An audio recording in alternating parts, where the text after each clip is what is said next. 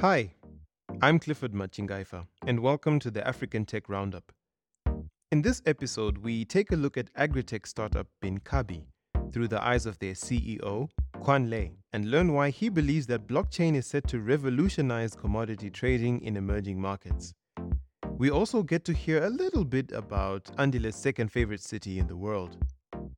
We're excited to be a part of Afrobytes again in 2020, happening in Paris on the 9th of June at Station F. We're really hoping to meet you there as we have the world's most diverse innovation ecosystem all under one roof. So my name is Quan Le, and I'm the founder and CEO of Binkabi, which is a platform for issuing, trading, and financing commodities on the blockchain.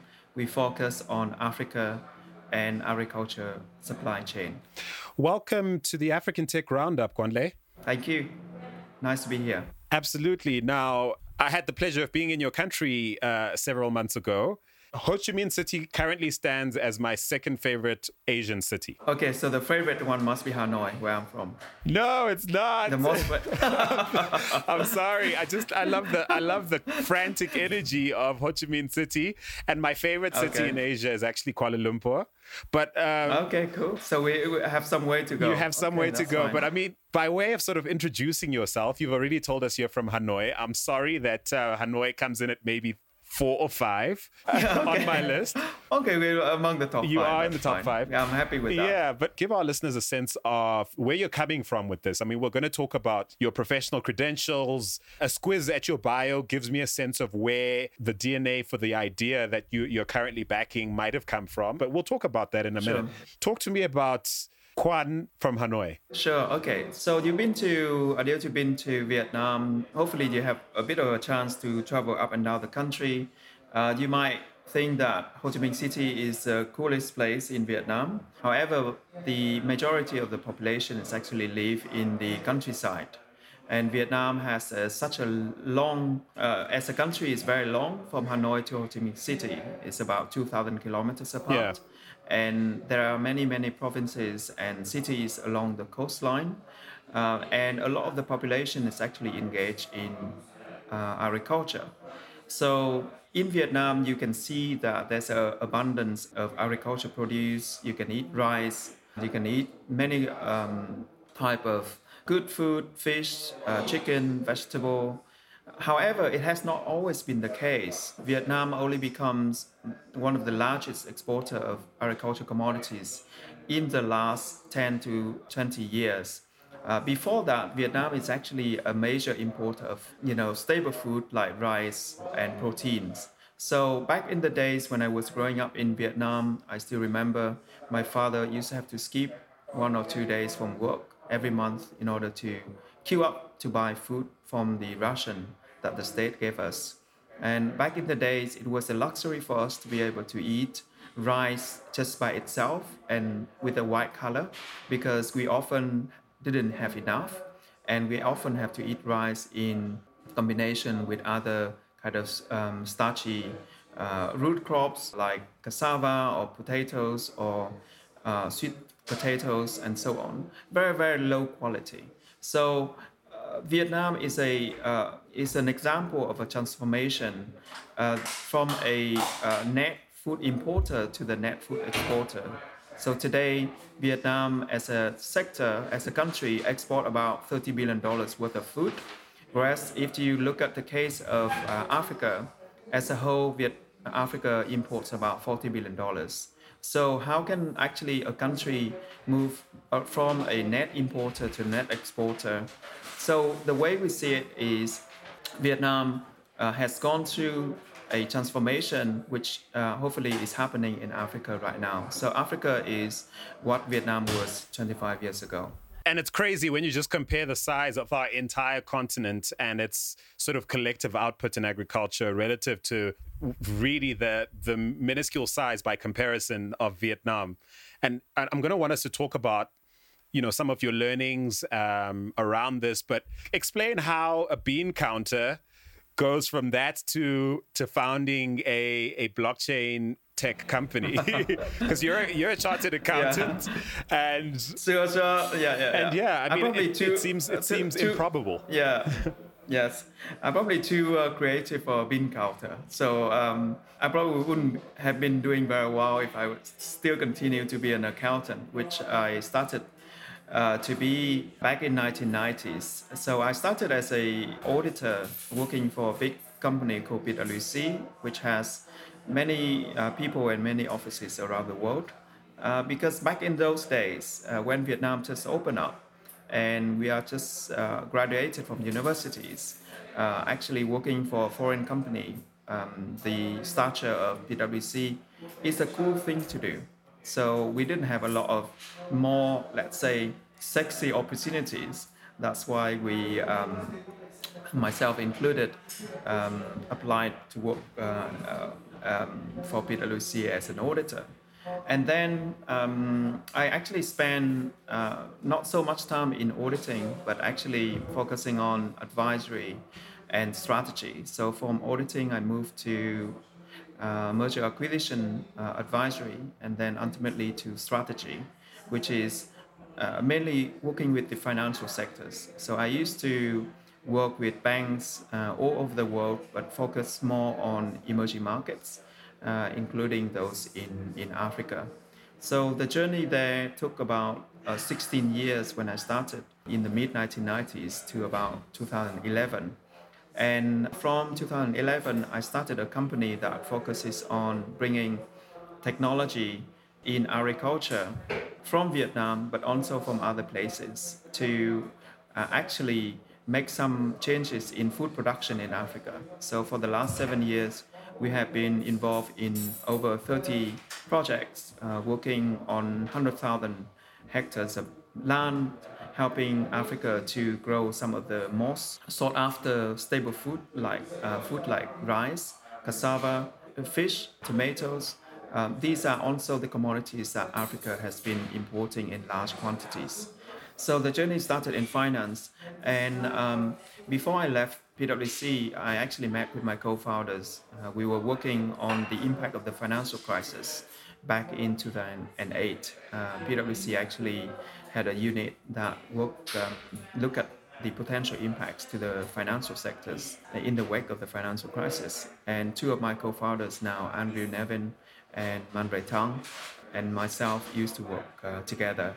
And what we saw there is a crisis of sort, where basically what happening in the financial sectors has a spill over to the main uh, uh, main economy. So people uh, suddenly found that it's very difficult for them to obtain loan from the bank or actually, you know, even find jobs. So the what happening in the financialization of the world has, uh, you know, what they call Wall Street has spill spillover impact on the Main Street. Um, however, what we then look at the agriculture sector to my mind, it's a different kind of crisis. The crisis where farmers who are responsible for producing and feeding the world is actually not well treated, especially those smallholder farmers. For countries like Vietnam, where it transformed itself from a net food importer to a food uh, exporter, uh, farmers are still relatively poor compared to other segments in societies. So, how we can actually use technology to uh, be able to not only help uh, Africa to grow more food, but actually help farmers who are responsible for growing food uh, have better lives. That is what we're trying to do to do with Binkabi. And give us a sense of oh, you know what the the landscape is within the agricultural sector in Vietnam, for instance. Is it controlled by a mighty few? Uh, what's the role of the small scale farmer in that ecosystem? Right. So, um, in this sense, Africa and Vietnam has a lot of similarities, uh, not just because of the climate. You know, one of the way, the, the reason why we started uh, GrowMoreX, the company before Binkabi, was because of the similar natural conditions that Vietnam shares with Africa or some parts of Africa. And then you ask the question, why would, you know, um, some place that have similar agro ecological conditions, being a net exporter, and the other place being the net importer with the similar conditions. The structure of the agriculture sector is also similar. Um, there's a lot of smallholder farmers in Vietnam. Typically, it's a country where it's um, 100 million people uh, living in um, you know 300,000 square kilometers. So uh, roughly the third a third of South Africa. So where you are based in South Africa, yes. Vietnam is about um, a third, but Vietnam have double the population. So uh, land in um, Vietnam is extremely scarce. Um, so for the 70% of the population who are engaged in agriculture in Vietnam, uh, most of them are smallholder farmers. Now, the actual farming is done by smallholder farmers. Uh, the processing is, however, um, done by larger companies. Um, a lot of them actually just uh, private companies, uh, but some of them are also state-owned companies, which is uh, has very large size. The trading of these commodities are done between both um, uh, larger private sector companies, but also state-owned companies as well. For example, the exporter of rice uh, in Vietnam is mostly done through Vinafood 1, Vinafood 2, which is um, which are state-owned, and they control most of the export of rice, especially when it comes to government-to-government uh, transactions. So it's a it's a very uh, let's say quite vibrant sector where you have lots and lots, millions and millions of smallholder farmers. You have lots and lots of processing companies. But when it comes to actual trading, especially when trading uh, over uh, cross-border trading, is done uh, to a, a, limited number of larger companies. So your decades of experience in, in consulting, in deal making, in strategy at a consulting level might play in here. But what's your framework for looking for places on the continent where you can transfer the sort of insight you've you've gathered in a place like Vietnam? Like wh- where do you start? A continent is so vast. There are at least a dozen or more countries that sort of mirror the, similar fundamentals that Vietnam might represent in terms of climate, perhaps in terms of perhaps the the nature of the existing infrastructure within agriculture. What's your approach to let's start over there in Africa? My journey in agriculture in Africa started seven years ago. And it started on the basis where Africa as a continent import a lot of food and where you know, most of the importation is actually taking place in uh, West Africa, uh, especially Nigeria. So we decided to focus on West Africa, on Nigeria, and on some of the commodities like rice, cassava, and so on, where we can readily bring the proven know-how from Vietnam, combine that with the latest agriculture technologies like drones, like satellite, to be able to uh, make uh, impact uh, quickly. We were totally uh, market driven. This is um, what the population actually wants. They want to, to be able to be self sufficient in some of the staple foods.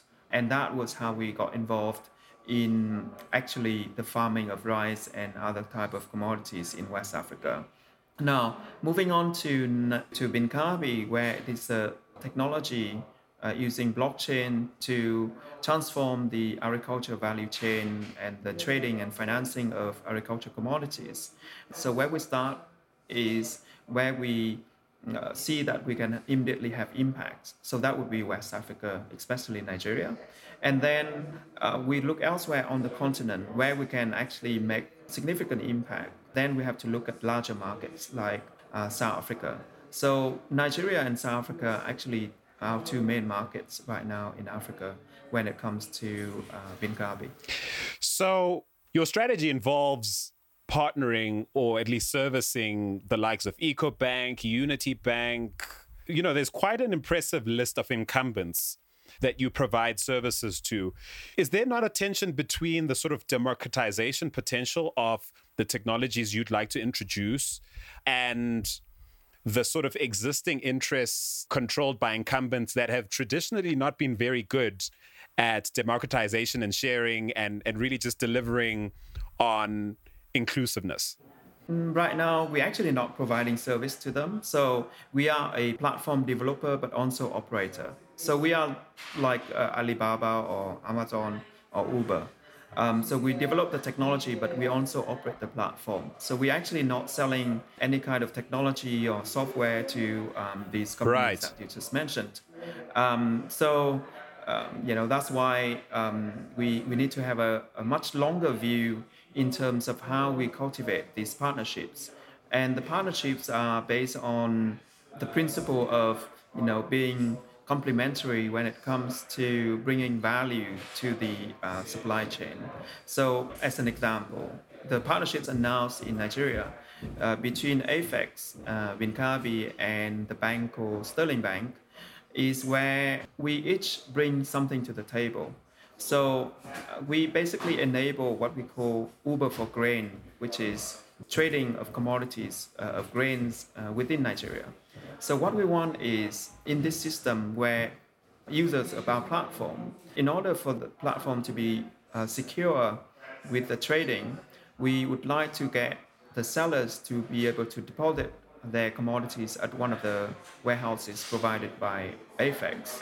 Now, AFEX also provide, because they have got the license to, the ability to create warehouse receipt out of these commodities. And then on the buyer side, what we ask them to do is they need to deposit money with uh, Sterling Bank. And by connecting with both uh, AFEX and Sterling, we are able to get the transactions to be issued and traded on the blockchain. So blockchain acts and our technology acts as a connectivity layer between different uh, actors in the supply chains to be able to uh, enable secure trading. Uh, so ultimately, the seller get his money and the buyer get his commodities. That the ultimate outcome. Uh, and this come from because of the huge disconnect in the uh, supply chain of agricultural commodities, but also generally in commodities. And because of this disconnect, the assets in the supply chain, like you have situation where warehouses are laying empty whilst the, the crops are rotting in the fields or in the marketplace. Or bananas are being nowhere. Or bananas are being dumped into the ocean because Exactly. they don't have a market. Yeah, they don't have the market, or simply they don't have somewhere to store. Yeah. Right.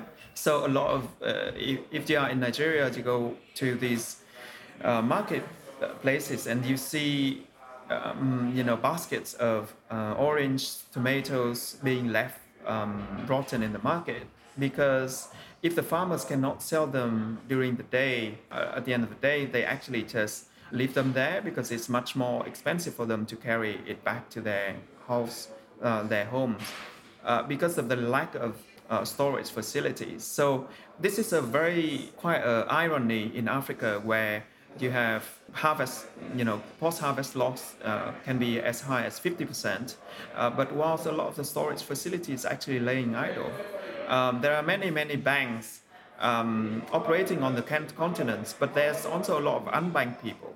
So how do you actually connect these otherwise uh, fragmented uh, actors in the supply chain in a way that will create value for everyone? So that is why people can get over the issue of being protective or being, you know, secretive about what they do, because ultimately uh, it's also creating values for themselves, for their shareholders. What what do you say to cynics, perhaps even conspiracy theorists who say this is all engineered complexity, this is all designed to be this way, and one might imagine that a, an organization like you might experience a pushback in attempts to sort of bring efficiencies where there were none. Yeah, I think uh, we have to separate between the reason why um, things are the way they are Yeah. uh, in Africa and the reality. Uh, we are mostly concerned with the reality. Gotcha. We are not so much concerned with why Africa is the way it is. I think there's a lot of you know, people and organizations are concerned with that. The reality today that we see is that farmers who are responsible to feed the, the countries, feed the nations, are not able to be able to feed themselves or send their kids to schools or be able to wait until a better price to, to sell such that they can actually gain more from their production. So what we are creating is optionalities for them. So they can either sell to a larger markets and hopefully get better price, or they can actually wait until better price to, to sell. And in the meantime, are able to access financing based on collateral, which is their commodities, so that they can still send their kids to school when waiting for better price to sell. So I think um, so far the pushback has been fairly minimal. Um, we did actually talk to some of the large organizations uh, in your country in South Africa, and they said, okay, now we are working with you on this. So are we trying to, mm, you know, accidentally put ourselves in the foot? I mean, it may be the case. Um, I'll bet you Nestle what, was one of the people you spoke to. no, you don't have. Actually, they, they are not. Oh, okay, okay. I'm surprised. Yeah, yeah. I am genuinely but, surprised. but uh, yeah, they are not. But um, I think these are these are questions that people ask.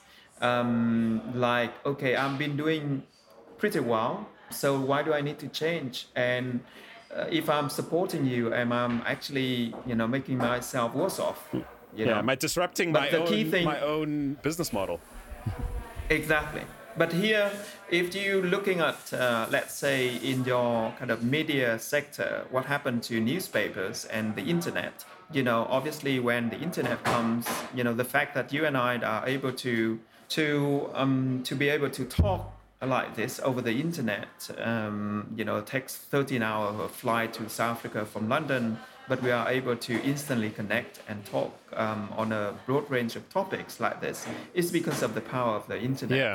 Now, blockchain is considered to be not the internet of uh, information that what we've seen so far, but the internet of value or in the internet of money. Yeah. So here we are trying to use blockchain to transfer value around um, where, whether that is the commodity uh, themselves or the payment for them, uh, blockchain uh, we found uh, is, is a way to, um, is a really suitable technology for that. And the other thing is uh, also, it's also an opportunity for places like Africa where there's lack of financial infrastructure to be able to um, bypass or even leapfrog um, the first world, so to speak, uh, when it comes to financial infrastructure infrastructure by actually adopting this this new technology. So let's talk about what I perceive as the end game, and you you might correct me if I'm wrong. The the idea that on top of everything you've discussed, a sort of tokenization regimen that allows anybody sitting across you know the world in, in Vietnam perhaps or in, in the global north somewhere to basically participate in an active agricultural market because you've created digital assets uh, that enables that. Is that part of the plan? Exactly right. So we would like to, like the word that you used before, democratize access to um, agricultural commodities market. So let's say uh, right now, you know, farmers are struggling to sell uh, when it comes to actually exporting. Uh, only a few big companies are responsible for exporting. So with creation of um, assets that representing these commodities, we are um, and, and they are able to be traded 24 7. Um, they are be, be traded in any kind of quantity, um, however small it is. Uh, we basically bring down the barrier to entries so that uh, investors around the world are able to gain uh, exposure to um, to commodities to you know uh, to help them um, balance their portfolios but also at the same time helping poorer farmers in, in these countries. So that is the power of the, the internet and the uh, blockchain technology when it's combined. So allowing um, people everywhere, including in the country and uh, el- elsewhere in the world, to be able to access that market. Do you see this extending to the democratization of investments themselves? Because as things stand, um, only you know, a privileged few can actually trade in commodities. I, and I'm speaking now in terms of the secondary markets, right? Sure, that's right. So let's say in South Africa you have um, SAFEX, which is part of um, Johannesburg Stock Exchange. Now, to be able to trade on SAFEX, you have to uh, trade to brokers. Yeah. In order to be a broker or you know having a, a seat on on uh, SAFEX, you need to have certain kind of capital requirements uh, or actually have paid in the past for a seat. Um, it's the same everywhere. If you want to be a member of CME in the US or the Ethiopia Commodity Exchange in uh, Ethiopia or you know the Dalian Exchange in uh, in China, you basically have to buy a seat. So therefore, it instantly exclude a lot of the segments of the society who are not able to uh, get access to these markets. So when you actually trade, you're actually not trading directly on the market, but they're trading through to brokers. Yeah. Um, so what we are enabling is ultimately we would like to be uh, people to be able to trade uh, anywhere in the world with whatever small quantity they want. So you know you can get exposure to commodities market with fifty dollars, hundred dollars. Um, um, this is the power of the technology. I mean, in our system, we we uh, denominate um, one token uh, of rice to be one tons, uh, and then we have three decimal place. So each decimal place rep- representing one kilogram of rice. So in theory, people people can can get exposure to one kilogram of rice. Not that everyone would do that, but that is the power of the technology. You can actually bring down the barriers to entry. So I'm going to ask you to to explain in practical terms how someone listening to us today from anywhere in the world can get involved right now. But before we do that, uh, a lot of the ideals that have so far characterized efforts within the space of distributed ledger technologies have been somewhat counterculture to the mainstream. How did you and your team figure out how best to structure this business in the knowledge that you would need to engage without compromising what clearly sounds like the values you have to make a, a societal impact? The place to start there would be okay, what kind of problems that you are trying to solve? What kind of problems that we are able to solve within um, the capabilities of the technology, of our experience, of our you know resources. And as I said before, um, the blockchain technologies um, lend itself to decentralization, but is um, is places like Africa uh, is ready for decentralization. Let's say ultimately you need to be commercially sustainable. You be able to, in order to make impact, you need to be around in five, ten years. How can you actually find a business model that ultimately deliver values to, um, to, to, to your target uh, customers, which is in this case the farmers, the small, um, small, medium companies, the partners that you work with. How you can actually bring solutions to the market to create impact and create quickly. So, so that's why we are not so much idealistic in terms of um, what is the potential of this technology, you know, in terms of being anarchist, being decentralization, uh, but actually what the problems that it can actually solve, uh, given our experience and our understanding and our network in, in Africa, but also in other emerging markets.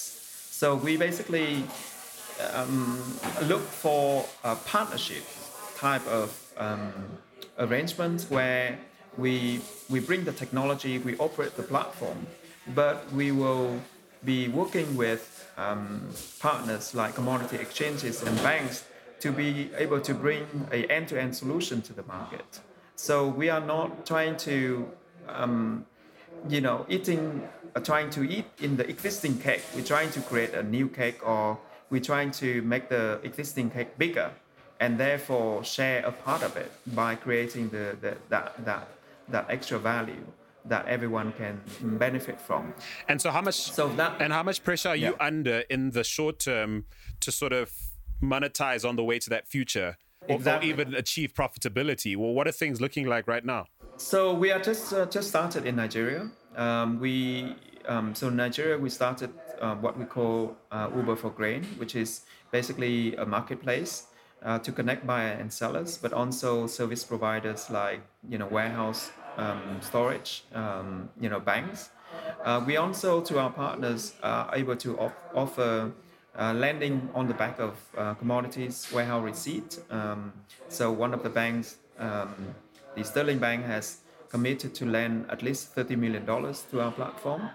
So we are exploring uh, other markets uh, like South Africa, um, like Vietnam. Uh, we already started in Vietnam, and uh, e- even Eastern European markets like Ukraine, where you know it's also emerging markets. It's also have a very big agriculture um, sector, but also a lot of issues.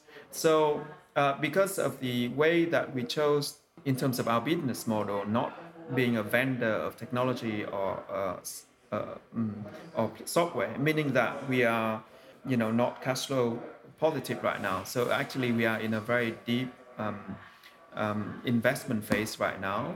We have very very little revenue, uh, but we have a lot of costs. So there's a lot of pressure in terms of how you can actually get um, to profitability quickly to be able to sustain ourselves. But then we also need to balance that against um, the the need to grow because um, like any technology companies, if you are making let's say profit um, too soon, you're probably not growing uh, fast enough. So to balance that is really difficult. And so, what, what's home base for Binkabi? Does that matter in the context of what I imagine might be very high touch sort of relationship building that you need to do. How important is where you call home base, where people perceive you're from? I don't know if you've encountered th- those sort of dynamics as you've done business on the continent, perhaps even in Vietnam. Does it matter to people or the people you're looking to partner with? Um, actually, not that not that important. I mean, people when they heard that, okay, we actually located. Um, uh, the majority of our management team is based in London. Um, we got our co-founders and you know a couple of people in Lagos, Nigeria, and then our development team is based in Vietnam. People say, "Hey, hey," so that's quite interesting. But ultimately, it's about the DNA uh, that we have in terms of solving uh, issue in the agriculture value chain in emerging markets. So that is our base. That is our home, because of our kind of confluence of experience in terms of understanding how financial sector works, understanding how commodities work, but also have deep um, first-hand experience of growing up, but also working in these emerging markets. That is our home. We don't consider ge- geographical to be uh, a limit, um, to be uh, to be as important. Ultimately, it's about solving what problems in, in, in what markets. So, have you guys raised? Have you raised a pre-seed, a seed? Where are you at in terms of that? And um, yeah, just give me a sense of you know what sort of pressure you're under to to convert. uh, yes. So so far we um, we are just about to close a seed uh, a seed round um, this month, uh, where we uh, we we're raising up to two million dollars. Um, to uh, basically help us to launch in a couple of markets and to expand in the markets that we are in.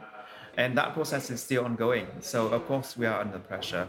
Uh, but at the same time, it's very um, exciting. Uh, and because of our setup, because of our, I guess, when it comes to geogra- geographical location, I think because of the way we set up with our team based in different locations, but also have ability to tap in to um, sort of the high tech industry in uh, Vietnam and in, in, in, in, Asia, where the cost is um, you know a lot um, lower compared to let's say Europe or, or the US. That give give us an advantage in terms of cost, so we can be very very agile, very nimble and flexible when it comes to um, you know actual bringing our solutions to the market. So we don't have very, very high fixed costs, um, and our costs are almost entirely based on how fast uh, we can grow. I'm interested in knowing like some of the most common misconceptions or perhaps oversimplifications you encounter whenever you have to pitch the business opportunity that is the African continent, the the markets you've mentioned, maybe the most damaging or dangerous misconceptions or oversimplifications made about the, the financial opportunity you're trying to address? Yeah, we do a lot of pitching, some of them to um, to kind of VC investors. Um, so basically, to to kind of get an idea or get get to grip with, with the size of the opportunities um, that we are trying to to address or to work in, you basically need to understand three things. One is commodities. So you, you, you know you need to be able to understand you know how agriculture commodities work and what are the challenges that the supply chain in those uh, market are facing at the moment. Uh, because it's not the same way as you know other commodities or even other kind of assets. So the first thing is commodities. The second thing you have to understand is is finance. So how finance actually works, especially in uh, in the markets that are not very well developed. And the third thing you have to understand is, you know, the blockchain technology itself, which is uh, a still a nascent technology. You know, it's still very very early days. Uh, the performance, the scalability is not that high. There's still a lot of uh, mixing up between uh, blockchain and cryptocurrencies. So, uh, you know, you need to people to at least understand two of those three things and it has been a challenge to to find those those those type of people. So that I think that is a the often maybe not misconceptions but actually challenges to work in in in the market or the the product or the solutions that we are providing, which is basically helping farmers and SMEs and actors in agriculture value chains in emerging markets to be able to be more efficient and creating more value by getting better ac- access to market, be- better access to financing. So those are the, I would say, the challenges when it comes to actually pitching the opportunities to other people. Uh, but the up, the market is absolutely huge because when you talk about even agriculture trading uh, between country, it's um, over uh, about point. $5 trillion in terms of um, international trading.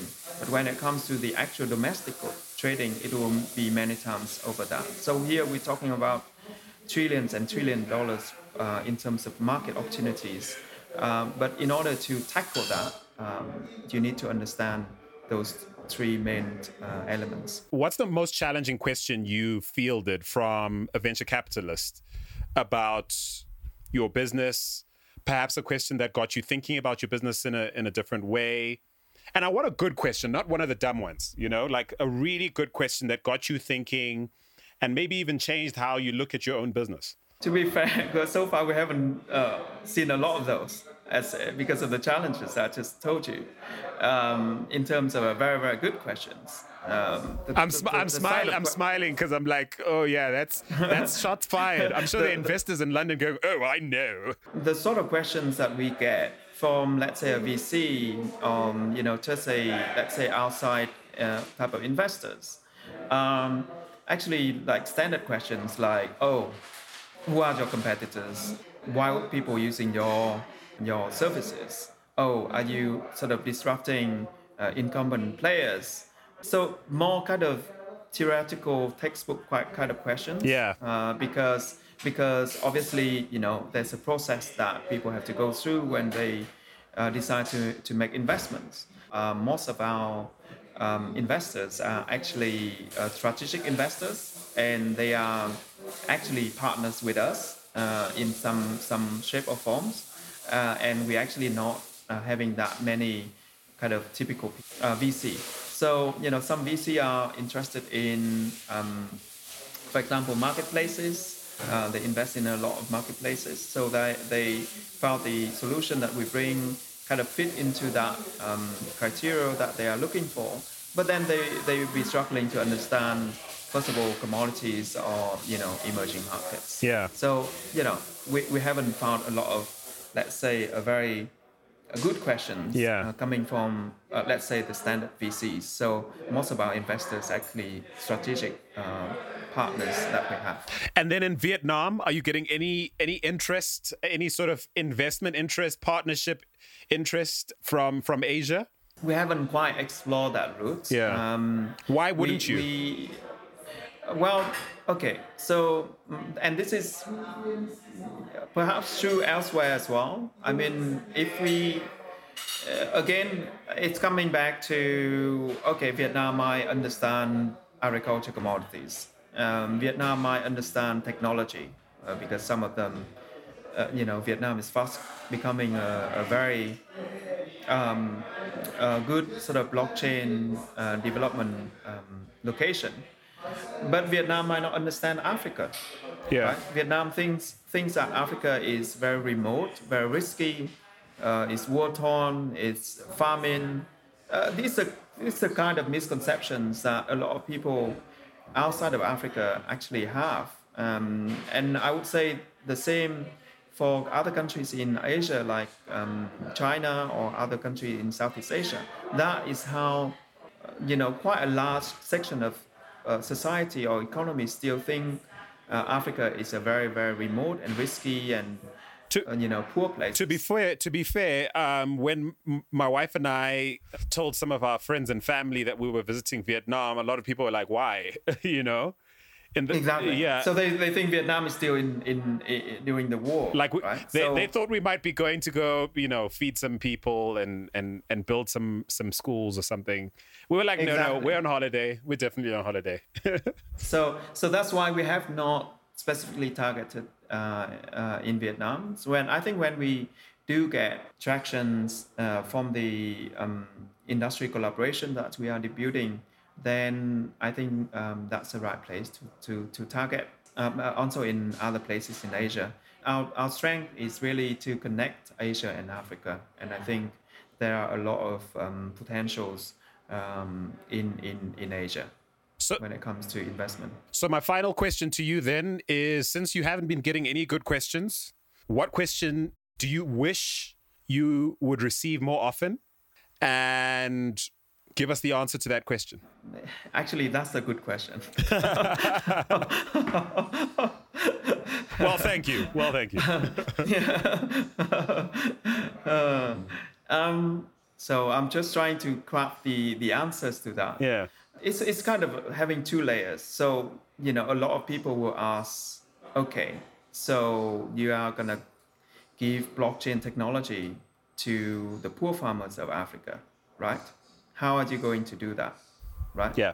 So that could be a, a fairly standard sort of question. So fa- fairly shallow kind of question. Yeah. The moment you mentioned that you are trying to um, improve I, I, I try to avoid the word disrupt but trying to create value out of the agriculture supply chain in africa then a lot of people will ask so how do you actually get farmers onto uh, the platform so that is a fairly a fairly standard sort of question when we uh, mention that we are doing in things in this space.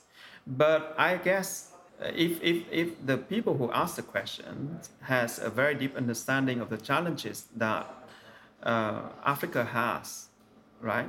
Um, uh, especially when it comes to agriculture productions, then um, the sort of answer that they'll be looking for which we wish they they mm, they will be satisfied when we give them is that yeah actually to be very very practical we don't think that uh, we necessarily go uh, directly to the farmers in the first place. We think uh, because of the fact that a lot of farmers uh, in africa are smallholder farmers even if we are able to bring them to the platform they actually won't have much to sell and it's very difficult for them to actually bring their crops to accredited warehouse that, um, that our partners has. So we're actually targeting the people who aggregate the commodities from them.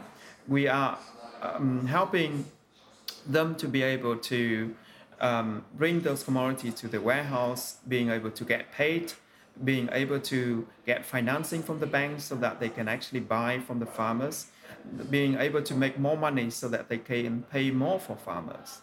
So we're trying to help those small guys as well. But in the future, what we are planning to do, and we already started talking, is that we also recognize the, the, the, the transformation role of the mobile phone and mobile money, right? So we, we, we in our vision, we're planning to uh, work with mobile operators to actually enable the payment of the commodities using mobile money. But tokenize mobile money to our platform so that when farmers actually delivered that one or two tons of rice to the aggregators. Aggregator accepted the goods, then the payment will automatically get get you know paid directly to the wallet mobile wallet of the farmers and that is how we can see how we can able to bring a lot of farmers to the platform not directly by them actually having to press certain button but actually for them to be able to receive their payment very very conveniently. Wow. and that would help adoption. So I'll tell you this: um, my my mom and dad are farmers, smallholder farmers uh, in Zimbabwe, and my acid test whenever I speak to to people in your space is would would my would my parents be impacted by this? Would they use the service? Would it change their lives? Would it make it easier? Would it improve the very hard work? Uh, would it improve? And I'm speaking about something that just happened just this week. Would it improve their ability to bring in five tons of onion um, from rural Matabeleland into uh, Zimbabwe's second city, uh, Bulawayo? Would would it help with that? And I'm very happy to say the question you asked and the and the question you answered at the end there gives me some confidence that you have applied your mind sufficiently to what would actually move the needle for people like them. to move the people like them is not about teaching them how cool the uh, blockchain technology No, is. because that's not going to work. But that's not going to work for my exactly, 70, but actually, 70 year old parents. You know, giving them more money in their wallet. That's how. Yeah. Uh, if if people suddenly say, okay, I don't really care how the platform works or how this, you know, I have to push certain button on your apps. I mean, the the aggregators who are, let's say, a bit more tech savvy, who driving around in their trucks, can can know that, can can can can go through that. But if you know they receive a beep beep um, on their phone and they see, oh, you know, in my bank account, uh, in my mobile wallet, I actually have more money, then everyone would understand that signal. Absolutely. Well, listen, um, I certainly wish you well. Binkabi sounds like one to watch. I know you're under pressure. All startup founders are. I'm fairly encouraged by the buzz about your business that I've heard in the marketplace so far. And yeah, I can only hope that you guys um, survive this sort of um, nascent period and, and, not end up becoming victims of the very change that you're trying to bring through. Uh, I suppose one just hopes that companies like you, thinkers like you, teams like yours, make it through to you know become part of the the fabric of uh, what we you know ten years from now think. Oh my word, you guys were a startup at some point. Well, th- thank you, and and and in that sense, you know as somebody who come from Asia, from Vietnam, who you know, as a country we live through wars, um, a lot of human conflicts. Uh, we also taught ourselves to be survivors. Yep. And how to how to find the war with a very little means. Yeah. Um, ultimately, yes, as I said, we are international um, uh, team as well. So myself come from Vietnam, but we also have, you know, um, one child policy co-founder uh, from China. Uh, and uh, another co-founder, Andrew, is actually from Canada, but have lived in China for 10 years. So we are ultimately a multicultural team uh, who all sort of experience or live, um, you know, experience firsthand or actually have lived and grown up in, in, emerging markets. So we can actually combine some of the good things that you know where where we come from, but also you know good things that come from elsewhere uh, but ultimately, it's about the, the, the, the, deep understanding about the, the, the conditions and the challenges in Africa. As good a place as any to put it down. Thank you so much for being on the show, Quan Le of Binkabi. Thank you so much for being on the African Tech Roundup. Thank you. Thank you very much, Andile. Bye bye.